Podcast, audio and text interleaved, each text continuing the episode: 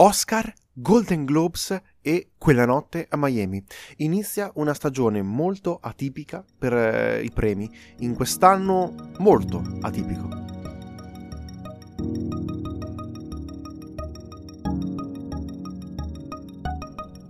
Direi di iniziare subito a parlare eh, di quello che è uno dei film più chiacchierati, più, che viene inserito in sempre più liste per quello che riguarda gli Oscar di quest'anno. Vorrei parlare di Quella notte a Miami, film che ha debuttato a Venezia per la regia eh, di Regina King, debuttante anche lei sul grande schermo nel ruolo di regista. Cosa ci ha lasciato? Ma partiamo però da sempre la nostra base, partiamo dalla trama in breve. La sera in cui Cassius Clay diventa campione del mondo dei pesi massimi di pugilato, invece di festeggiare, si ritrova in una stanza a parlare con Malcolm X, Sam Cooke e Jim Brown per discutere del futuro della comunità afroamericana. Alla fine il film è questo, è molto interessante come la maggior parte della narrazione si svolga all'interno di una stanza, di una camera di hotel. E questo secondo me è un grande merito che bisogna fare a Regina King perché riuscire a tirar fuori un film eh, girando in un appartamento è qualcosa di molto complicato, soprattutto ris- rischi sempre di entrare nel banale. E secondo me proprio a livello di regia, ma ci torneremo, non ha fatto un lavoro ottimale. Con il materiale che aveva, con gli attori che aveva, e secondo me il film riesce a essere un po' blando, vorrei definire questo aggettivo che utilizzeremo durante tutto il corso di questa, di questa recensione. Partiamo però proprio dalla base. Alla base c'è la pista teatrale One Night in Miami del 2013 di Ken Power, il quale tra l'altro ricorderete anche come sceneggiatore di Soul. E si tratta ovviamente, è ambientata la sera in cui Cassius Clay divenne campione del mondo. È un film che tratta il cambiamento, tratta il cambiamento, tratta il combattimento e i conflitti interiori ma anche esteriori, i conflitti interiori di ogni persona, di queste quattro grandi personalità che si ritrovano a discutere in maniera amichevole e certe volte anche in maniera non troppo amichevole di quello che è la loro vita, di quello che vorranno fare sul loro futuro. Un periodo di forte incertezza, unito però a queste figure che risultano essere eh, molto potenti. Eh, all'inizio degli anni 60 inizieranno ad acquisire sempre più visibilità e cosa comporta la visibilità? Cosa comporta il l'avere la possibilità di poter parlare la propria parola, di poter essere ascoltati. Eh, abbiamo degli attori, secondo me, incredibili che vanno a interpretare dei ruoli di certo non facili. E parliamo proprio di Malcolm X, che tra quei, tra quei quattro è quello un po' più combattente dal punto di vista politico e abbiamo da una parte Mohamed Ali, che è invece tra i quattro quello più combattente da un punto di vista fisico insieme a Jim Brown, star dell'NFL, che è in un momento della sua carriera pronto a fare un grande passo, passare dal football, passare al cinema, ambiente forse a lui più inclusivo, sempre trattato con razzismo anche nell'NFL, in quella stessa NFL che lui ha aiutato a creare e rendere grande. E inoltre c'è Sam Cooke, eh, famosissimo cantante che da lì a poco verrà ucciso come Malcolm X, in circostanze non proprio chiarissime. Temi che si racchiudono in questa ora e 50 di film sono tantissimi e sono sicuramente importanti. Come detto, ogni persona sta lottando, sta lottando al proprio interno, ma stanno lottando anche con l'esterno, con quello che il mondo eh, rappresenta e come possono, se devono cambiare il mondo, come puoi tu eh, porti per migliorare la situazione delle persone. Ecco quindi che abbiamo un confronto tra eh, Sam Cooke e Malcolm X molto interessante, dove il primo cerca di cambiare il mondo facendo il meglio di se stesso, cercando di fare il meglio, cercando di far sì che la musica, la musica RB possa diventare musica in top 100 Billboard. E fa un bellissimo esempio quella canzone da lui scritta che poi viene, un, diventa un remake dei Beatles, la quale arriva e debutta prima in classifica. Lui dice chiaramente che il modo migliore per poter cambiare il sistema è diventare stesso parte del sistema. E se uno, lui non vuole la torta, lui vuole la ricetta di questa torta. E dall'altra parte abbiamo Malcolm X, che invece eh, vede nel cambiamento un, una strada molto più politica, molto più di attivismo. E, e ovviamente queste, queste, figure sono tra di loro, sono grandi amici, sì, ma al tempo stesso hanno delle differenze. E questo secondo me è un grande pregio che ha ottenuto questo film nel dimostrare queste differenze e nel farle, nel farle affiorare in, in una maniera molto lineare frutto secondo me di una bellissima sceneggiatura. Sì, una sceneggiatura anche secondo me scritta benissimo, difatti tutti i quattro personaggi principali sono ben caratterizzati e li vediamo in situazioni in cui sono tutti e quattro insieme, a coppie o talvolta da soli e ciascuno mantiene il proprio carattere ovviamente cambiando da situazione a situazione. Infatti come detto è scritta bene e noi ci troviamo, come detto Ted, in, ehm, davanti a personaggi e con un sacco di sfaccettature ben caratterizzati. E proprio queste caratterizzazioni dei personaggi, proprio come se fossero, possiamo dire, reali, e comporta che scrivono degli attriti su oh, tipologie di pensiero, su eh, sentieri di pensiero diversi, anche se tutti vorrebbero arrivare alla stessa conclusione, cioè come hai detto te, chi... Eh, come Malcolm X combatte dal punto di vista più politico, chi come Cassius Clay che invece non ha paura di eh, combattere dal punto di vista fisico e di portare sulle sue spalle un bersaglio, quindi può essere bersagliato da qualsiasi eh, atteggiamento razziale, mentre c'è chi come Sam Cooke e Jim Brown invece sono un pochino più... Eh, diciamo, stanno un pochino a profilo un po' più basso. Sam Cooke cerca di, di eh, far piacere la sua musica alle persone bianche, anzi talvolta facendo la musica più per le persone bianche che quelle eh, nere e Jim Brown che diciamo come Sam Cooke vuole più una indipendenza economica per non essere pagato dal padrone possiamo dire molto interessante come ha gestito Regina King questi attori? Beh, non è, non è, un dubbio sicuramente che lei sia una grandissima attrice, vincitrice dell'Oscar come miglior eh, attrice non protagonista nel 2019 per il film Se la strada potesse parlare eh, di Barry Jenkins, sicuramente sa come girare e far, ehm, e far recitare gli attori all'interno di questa stanza, all'interno della macchina da presa. È frutto anche di quattro eh, attori molto molto bravi praticamente esordienti o comunque sconosciuti al grande cinema. Abbiamo Eli Gore che fa un Cassius Clay incredibile, molto somigliante anche a livello fisico, deve essere stato un lavoro non indifferente per poter assomigliare sempre il più possibile a quel Muhammad Ali, anche nelle movenze e negli atteggiamenti anche l'attivista Malcolm X con Kingsley Benadir, questo attore inglese che si ritrova a fare un, un, ruolo sicuramente difficile, ma difficile proprio nella storia del cinema. E anche Sam Cooke, Leslie Odom Jr. e Jim Brown che è interpretato da Aldis Hodge. Tutti attori che non erano molto famosi sul grande schermo e hanno secondo me il merito di portare questi grandi protagonisti degli anni 60 al cinema. È chiaro che non è facile, non è facile rappresentare queste grandissime personalità che hanno profondamente cambiato la storia della civiltà umana. Ma loro ci riescono, ci riescono veramente bene, ci riescono. E questo secondo me è uno dei migliori meriti che si può fare a questo film, la capacità degli attori di eh, reggere il peso del film. Dovrei però parlare anche dei lati negativi, perché è un buon film, ma secondo me non è un ottimo film. C'è qualcosa che mi ha fatto veramente... Eh, fa, me lo fa definire un film blando, un film che, ok, riesce a eh, esporre i problemi, esporre le idee che vuole trasmettere, ma al tempo stesso non riesce, secondo me, a eh, portarle con incisione, portarle con forza. E qui bisogna fare, secondo me, un po' un, una critica alla regia. Eh, si nota molto, secondo me, in questo film che è tratto da una pista teatrale. Si vede proprio questa teatralità, questa voglia di avere la sceneggiatura che prende il sopravvento sulla regia. Una regia che mh, mm, è, fa il suo lavoro, ma ok, è un buon lavoro alla fine se tu pensi in una regia che non si nota, non si vede, però una cosa che veramente mi ha fatto molto arrabbiare è quando tu ti vai a, a inserire in un in un topos così importante come le lotte, i combattimenti di box, che sono da sempre eh, parte del cinema stesso, a dire Toro scatenato di Martin Scorsese, e le giri, giri le scene di combattimento in quella maniera, in quella maniera, come detto, blanda, secondo me commetti un peccato capitale.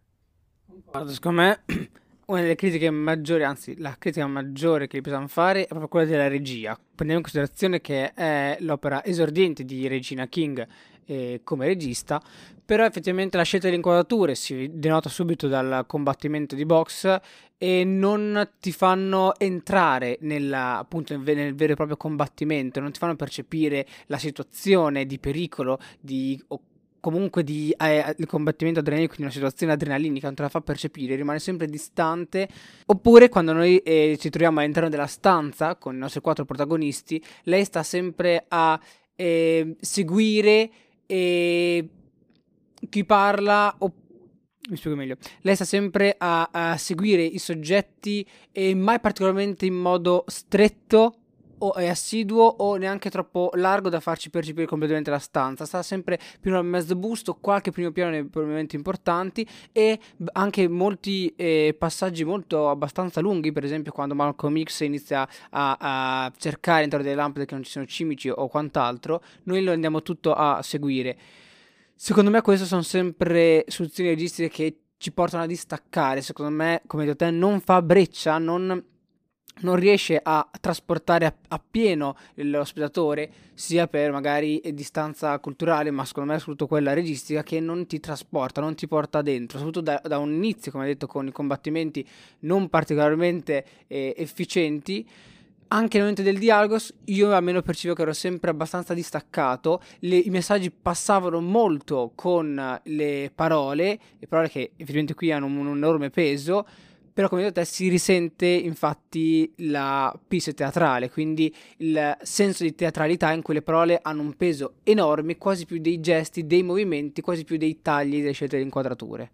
Che alla fine è un problema, perlomeno quello che noi vediamo e in come intendiamo il cinema, se la parola prende il sopravvento sull'immagine. Perché è chiaro che se la parola prende il sopravvento sull'immagine si va a perdere tutta quella possibilità che il cinema offre. Per questo dico, è una regia che fa il compitino, svolge il compito perché alla fine il film lo porta a casa, ma non riesce secondo me in quella potenza visiva che magari poteva avere un, un, regista che tratta da sempre questi temi, come può essere Spike Lee. Mi viene sicuramente da, da nominare lui, perché lui eh, ti dimostra come con la potenza dell'immagine si possa andare a trattare questi argomenti in una maniera incredibilmente più efficace ed immediata di quello che può essere eh, questo film, che ok, sicuramente mette nel calderone tantissimi argomenti molto interessanti, ma con questa regia molto, eh, molto blanda, molto da pubblico generalista, eh, si nota che, sia, che è stato fatto probabilmente un film per fare successo, per fare quello che si può andare a definire incassi in questo periodo, anche che non sembra ottimo. Comunque. Sì, un film con tanti messaggi che però che quali di questi messaggi ti si sedimenta nella testa non lo so, forse ben pochi. Un'altra critica che posso fare che è venuta in mente, che sono cose che a me non piacciono, però che gli americani fanno, sono tutte, quei tipi, sono tutte quelle inquadrature che potrebbero benissimo essere fisse, ma non lo sono, hanno sempre dei, legge- dei leggeri movimenti, tipo piano 2 con leggeri movimenti inutili perché non lo percepisci. Però a quanto pare se un americano fai vedere un'inquadratura fissa per più di mezzo secondo, penso che si addormenti. Che cos'è un piano a due? Facciamo questo piccolo spazio ah, piano di, due, di grammatica cinematografica. Piano a due è un'inquadratura in cui noi vediamo eh, due, person- due, personaggi, ovviamente parliamo del volto, quindi il viso di due personaggi. Quello più classico è uno di fronte all'altro, oppure si cerca di creare una angolazione così uno sia più a favore, uno più a sfavore. E possiamo arrivare anche a situazioni in cui la una è magari lo sguardo di uno è, dri- è dritto verso oh, camera, mentre l'altro è, è diciamo è di profilo, quindi guarda perpendicolarmente l'altro. Sono esempi così. Poi le, le, diciamo che aggiungo un altro tipo di un, tipo inquadratura, tra virgolette, cioè una caratteristica è quando sono presenti le quinte, cioè uno dei due parla e noi vediamo la il retro della testa dell'altro, il capo dell'altro e non vediamo il volto, così è, viene estremamente utilizzato anche nelle pubblicità oggigiorno. Beh sì, è la base del, di, una, di una discussione. Come detto, fa il proprio compito questa regia e for- forse potevano secondo me affidarlo a un regista più potente come poteva essere Spike Lee, anche se eh, Regina King dimostra alla fine è un debutto e ci stanno questi errori, quindi riesco anche a eh, sorvolare e dire è comunque un ottimo film. È un film chiaramente fatto, secondo me, per vincere i grandi premi. Ne parleremo più tardi, ne parleremo perché abbiamo una, una, una buona sezione di questo episodio, vorremmo dedicarla ai Golden Globes e agli Oscar. Torniamo però sul film, perché la base del film, come detto, è l'iterazione verbale tra i quattro protagonisti. Sintesi di tutte le posizioni che andavano a ricoprire e, e andavano a, diciamo, queste correnti di pensiero che negli anni 60 andavano a diffondersi nella comunità afroamericana. Eh, sono posizioni ideologiche, sono scelte eh, personali che hanno un, una ricaduta non solo sul passato, ma anche sul presente. È un film che di per sé risulta essere molto attuale e questo è una cosa che bisogna sicuramente darne, bisogna sicuramente dargliene merito quando un film riesce a fare questo, eh, sicuramente non è un film che passa in sordina. È chiaro che sarà uh, un film che farà eh, discutere, è un film che ti farà almeno, perlomeno, eh, comprendere quale sia la condizione degli afroamericani negli anni 60 e quale sia poi il peso gravoso che si portavano sulle spalle questi, questi protagonisti. È molto interessante come sia stata presa questa serata nel quale i i quattro attori, i quattro personaggi, eh, tranne Cassius Clay, che era, okay, appena nato campione del mondo, i quattro personaggi si ritrovavano semplicemente ad essere amici e non erano quelle figure importanti che all'estero, che, che, all'esterno di quella camera d'hotel potevano rappresentare. Questa è una cosa, secondo me, un grande merito che ha questo film. Altro grande merito è la colonna sonora. La colonna sonora e la scelta musicale che, di, tutte, di tutte le musiche che si incontrano in questa pellicola è da grande film. Eh, c'è un grandissimo gusto ed è veramente godibile da ascoltare. Adesso passiamo alla seconda parte dell'episodio in cui andiamo a commentare, possiamo dire, le nomination, ai, le nomination ai Golden Globe. Golden Globes e shortlist degli Oscar. Eh, perché secondo me ci sono. è un, un'ottima cartina tornasole di quello che può essere stata la stagione cinematografica passata, di cui abbiamo già parlato nell'episodio di fine anno extra large insieme tra l'altro a vari ospiti che ci hanno raggiunto, abbiamo parlato e abbiamo fatto un po' un, un riassunto. Ora però inizia la stagione eh, dei premi stagione un pochino più dilazionata, stagione un pochino più strana e vorremmo andare a vedere quello che effettivamente è lo stato del cinema americano, perché sia chiaro sono tutte premiazioni dell'industria americana per l'industria americana stessa e quindi hanno il valore che hanno. Non diamogli secondo me un valore troppo assoluto, ci sono secondo me, e come ne parlerò, ci sono dei film che meritavano di essere perlomeno notati, ma non vengono assolutamente calcolati. Parto dai Golden Globes, dai Golden Globe e cosa importante, non parliamo delle serie televisive. Non parliamo delle serie televisive anche perché non ne ho viste moltissime quest'anno. Ho visto principalmente film, non so tu. Io non ho visto serie tv. Perfetto. Eh, direi di partire subito da miglior film straniero dei Golden Globe, Another Round, La, la Lorona, The Life Ahead, La vita davanti a sé, Minari, Two of Us. E qui vorrei far notare due film principalmente. La vita davanti a sé, di cui abbiamo già parlato eh, con Sofia Loren, eh, diretto da suo figlio, e Minari, un film che piano piano, debuttando al Sundance, prodotto dalla A24, sembra sempre stia iniziando ad entrare in sempre più liste di premiazioni. È un film strano, un film statunitense barra coreano, che magari sulla scia di Parasite può portare quell'innovazione che il cinema coreano ci ha sempre rappresentato. Non è ancora uscito in Italia, non sappiamo quando uscirà e non vedo l'ora però di vederlo miglior colonna sonora originale. The Midnight Sky, Tenet, Notizie del mondo, Mank e Soul. Qui, secondo me, vorrei far notare come Trent Reznor e Atticus Ross per Mank e Soul appaiano con due nomination. È molto probabile che si portino a casa, secondo me, il premio per, per Soul, perché è un film che basa tutto sulla colonna sonora. Molto interessante, però, come c'è stata una candidatura colonna sonora originale a Tenet, che ok, era una bellissima colonna sonora, però non era secondo me una delle migliori colonne sonore dei film eh, di Nolan. Miglior sceneggiatura: Emerald Fennel, Una donna promettente, Jack Fincher per Mank, Aaron Sorkin, Il processo a Chicago 7, Florian Zeller, Christopher Hampton, The Father, Chloe Zhao, Nomadland.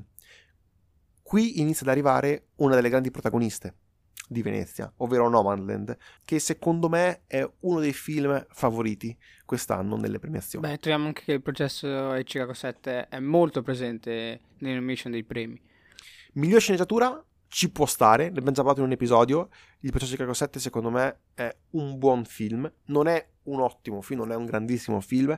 E miglior sceneggiatura però potrebbe essere un premio adeguato per, per, questo, per questo film.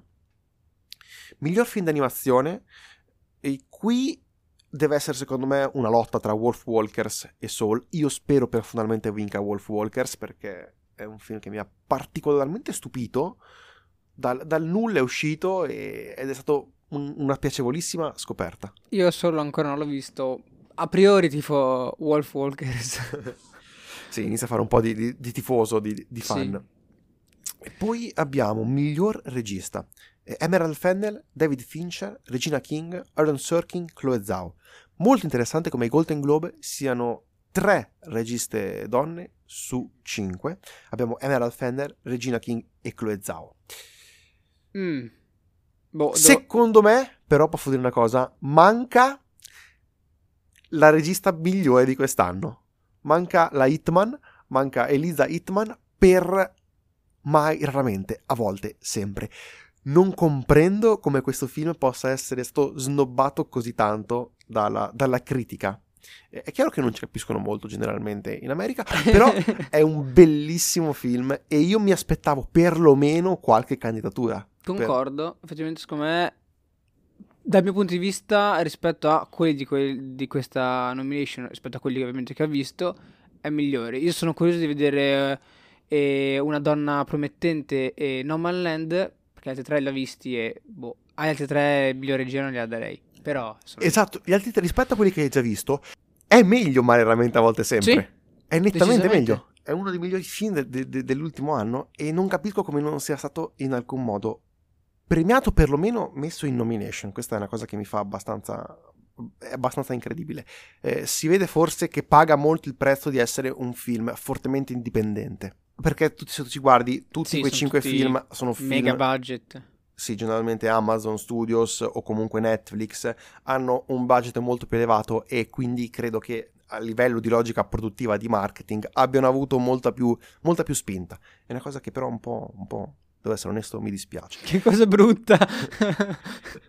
Miglior attrice non protagonista in un film. Abbiamo Glenn Close, abbiamo per, per eh, Eligia Americana, Olivia Colman, The Father, Jodie Foster, The Mauritian, Amanda Seyfried per Mank, Elena Zengel, Notizie dal mondo. Uh, ci poteva stare, secondo me, la nomination per Glenn Close. Ne avevamo parlato, tra l'altro, mm-hmm. nell'episodio di Eligia Americana, come eh, lei è, è, sia effettivamente uno dei pregi di, di quel film e anche qui però non capisco come non ci siano le attrici di mai raramente a volte sempre, perché hanno fatto un, un, lavoro, un lavoro incredibile.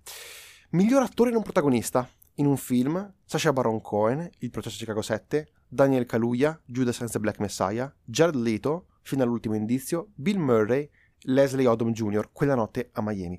Domanda, altro film che viene completamente snobbato, di cui abbiamo già parlato tra l'altro in questo episodio, ovvero The Five Bloods di Spike Lee, io mi chiedo come sia possibile che non, abbiano, non abbia ottenuto più nomination, anzi credo che ai Golden Globe sia stato proprio, zero, proprio non calcolato, non abbiamo calcolato secondo me i film migliori usciti in America nell'ultimo anno, il che mi fa pensare cosa effettivamente guardino quando, quando vanno a fare le, le, nomination. Ci sta però Sacha Baron Cohen secondo me.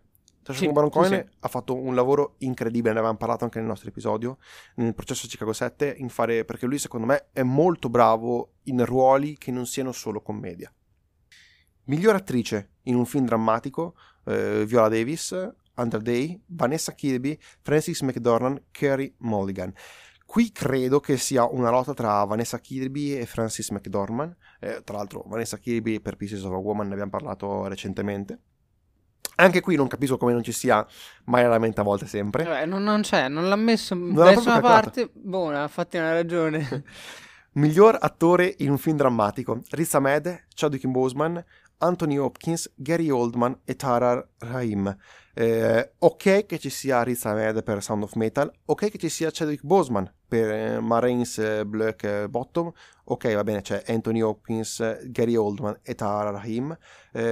Chi potrebbe vincere questa sezione? Secondo me Riz Ahmed. Non lo so, secondo me, io non so capire perché in questa, in questo nomination di questi cinque nomi non ci sia quello delle attrici di Mai Raramente a volte sempre. no, e personalmente non so, mo- la maggior parte di quei film non l'ho visti, quindi ho visto tanto eh, Mank e Sound of Metal, quindi non posso dare un giudizio aperto, se dico a caso, non lo so, Riza Ahmed. No, però se vuoi non posso capire come non ci sia Delroy Lindo come miglior attore protagonista o perlomeno Chadwick Boseman per The Five Bloods. Questa Ok. se, vogliamo, se vogliamo tradurla in, in versione maschile. Dai. Poi, miglior film musical o commedia Borat, Hamilton, Music, Palm Spring, The Prom. Qui molto interessante perché ci sono tutti i film usciti, ad esempio Hamilton è un film della Disney alla fine, se ci pensiamo, uscito su Disney Plus. Eh, Palm Springs potrebbe effettivamente vincere, potrebbe essere il film rom-com migliore dell'anno. e lo vedo anche superiore a Borat, onestamente. Sì, detto- no, Borat a seguito di film cinema, diciamo che non è riuscitissimo quanto il primo. Eh, sì, è divertente, ma al tempo stesso ne abbiamo parlato. ave- Aveva dei, dei forti limiti. Aveva. Miglior film drammatico: The Father, Mank, Nomadland, Una donna promettente, Il processo e Chicago 7. Mm. Molto interessante che abbiano candidato il processo Chicago 7 e quindi credo che ritornerà molto spesso in questa stagione Sì. degli Oscar. Ah, a fine The Father, Mank, Nomadland, Una donna promettente, il processo, di- Chicago 7 per me troveremo anche agli Oscar di continuo. Sì, sì. Eh, Secondo me, per certi punti di vista, senza nessuna motivazione, però no, però. Nomadland alla fine ha No, vinto no. Venezia e quindi ci può stare che Sì, sia... e- era più una faccettina a Mank e certe parti del processo di Chicago 7, però vabbè. Però vabbè, e... un episodio un po', un po', un po' spicy, un po', un po' salty. Ma vedete, è un po' blando, secondo me tutti i film sono un po' blandi quest- oggi, Beh, vero, quest'anno alla fine non ci sono stati, secondo me, grandissimi film che ti facciano gridare a ok, deve sicuramente vincere. Perlomeno quelli che credevamo potessero, potessero essere inclusi non vengono non li hanno nominati, quindi... Sono uscite anche le prime shortlist dell'Academy Awards. Eh, cosa servono le shortlist? Principalmente per le serie, per eh, diciamo le categorie mm, un po' meno importanti.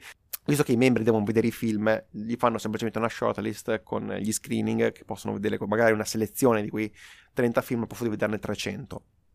E molto interessanti, secondo me, sono come, come ogni anno le candidature per i documentari, per i, per i cortometraggi, sia documentari che live action, e anche per vedere i film internazionali, perché alla fine sono quelli che secondo me sono tra i film che vanno agli Oscar quelli più interessanti.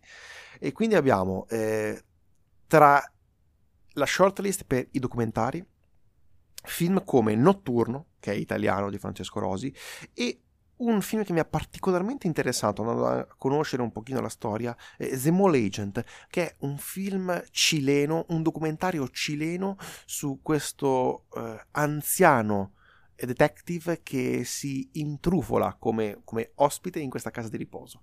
Molto, molto interessante. Inoltre abbiamo tutta la parte dedicata ai film, eh, ai cortometraggi. Eh, so che però tu questa settimana, tra l'altro, hai scoperto, fatto una scoperta molto interessante. Sì, mi hanno consigliato eh, un sito che ho trovato bellissimo, si chiama uh, Short of the Week, shortoftheweek.com, quindi è abbastanza semplice, e ci sono vari cortometraggi, molti dei quali sono su YouTube, ed è ottimo perché tutti hanno una durata tra i 3, 5 e 10 minuti, e ce ne sono alcuni molto molto belli. Io per esempio ho visto Tribes di Nino Aldi, dura 10 minuti, e ve lo consiglio. Tu invece sei riuscito a vedere qualcos'altro? Sì, io sono riuscito a vedere questo, questo film di cui adesso non mi ricordo assolutamente il nome, non mi ricordo, eh, però era molto interessante perché trattava la storia, è una commedia dark. Il problema di questi cortometraggi è che non puoi parlare troppo perché durano 10 minuti e generalmente hanno dei grandi plot twist che potresti andare a Sì, vabbè, hanno una meccanica, eh, molte meccaniche interessanti in cui c'è un cambio della situazione a inizio, a metà, verso la fine. Infatti sono cortometraggi, quindi devono arrivarti abbastanza subito. Cosa interessante è che da questo sito molto spesso passano i cortometraggi che poi andranno direttamente agli Oscar. Quindi finalmente ci, non ci sentirete più dire ah ma il cortometraggio non escono da nessuna parte, vi diremo quel cortometraggio è su questo sito. Che è gratis e quindi vi consiglio in qualche modo di, di andare a vedere, anche perché alla fine durano veramente poco ed è un ottimo modo per dare spazio a nuovi volti, nuovi registi di, di, di questa generazione. Film internazionali, la shortlist è arrivata, non c'è l'Italia con Notturno e che eh, c'è stata comunque una polemica perché molti non volevano, volevano candidare un film magari più interessante come Favolacce, sicuramente Favolacce è un film eh, potente, era forte anche del, della migliore sceneggiatura a Berlino e non è stato candidato in favore di Notturno di, di, di Rosi. Questo secondo me sono delle, delle, critiche anche abbastanza futili perché eh, Rosi a livello proprio di Academy ha molto più potere mediatico. Come possiamo notare, ha ottenuto la candidatura come miglior documentario, è entrato nella shortlist e secondo me potrà dire la sua con la nomination. Lui, tra l'altro, è già stato nominato, quindi è membro dell'Academy stessa. E quindi è chiaro che abbia un potere differente rispetto magari a eh, due registi bravissimi che io apprezzo tantissimo come Fratelli di Innocenzo. È una, polit- è una polemica abbastanza, abbastanza sterile, anche perché tanto non vinceremo mai l'Oscar al miglior film straniero. Va bene. Beh, no, quest'anno, bene o male, non c'erano secondo me dei film abbastanza italiani così potenti da poter essere trasportati, secondo me, all'estero. Se non fosse Favolacce, se però Favolacce è difficile comprenderlo, secondo me, al di fuori del, del paese italiano. È comunque un film molto di genere, eh, però è complesso andare a pensarlo. Film brevi, brevi alcuni, alcune citazioni di questi film. Eh, Quo di Saida, di, della Bosnia e Herzegovina, che tra l'altro ha debuttato a Venezia. Abbiamo anche il film eh, Sun Children di Majid Majidi, anche esso l'abbiamo visto comunque a Venezia. Abbiamo un altro film molto interessante, Dear Comrades, di Konchalowski, anche esso che abbiamo fatto da Venezia, e un film taiwanese, un dramma taiwanese, Hassan, che mi ha particolarmente affascinato. È un dramma, la storia di due ragazzi eh, di cui, eh, che vanno a fare una rapina, quindi sembra molto, molto curioso, molto interessante per questo film, per il cinema asiatico che negli ultimi anni ci sta dando veramente grandi soddisfazioni. Quindi segno, mi segno sul mio taccuino Minari e, e Hassan come film da, da guardare. Direi però che possiamo chiudere qui questo episodio, eh, è un piccolo avvio verso la stagione degli Oscar che ci porterà verso aprile a ottenere poi quello che sarà la serata di premiazioni, andare a comprendere come è stato vissuto e passato quest'anno, è stato passato l'anno 2020, un anno molto atipico. Noi però per oggi ci fermiamo qui. Come sempre, brevi disclaimer finali, ci potete trovare su Instagram, Effetto Vertigo Podcast, potete trovarci, scriverci per email, effettovertigopodcast.gmail.com e direi che possiamo chiudere. Io sono Tommaso. Io sono Aurelio. E questo era Fatto Vertigo. Grazie e arrivederci. Stop. Ma Sun è già su Netflix?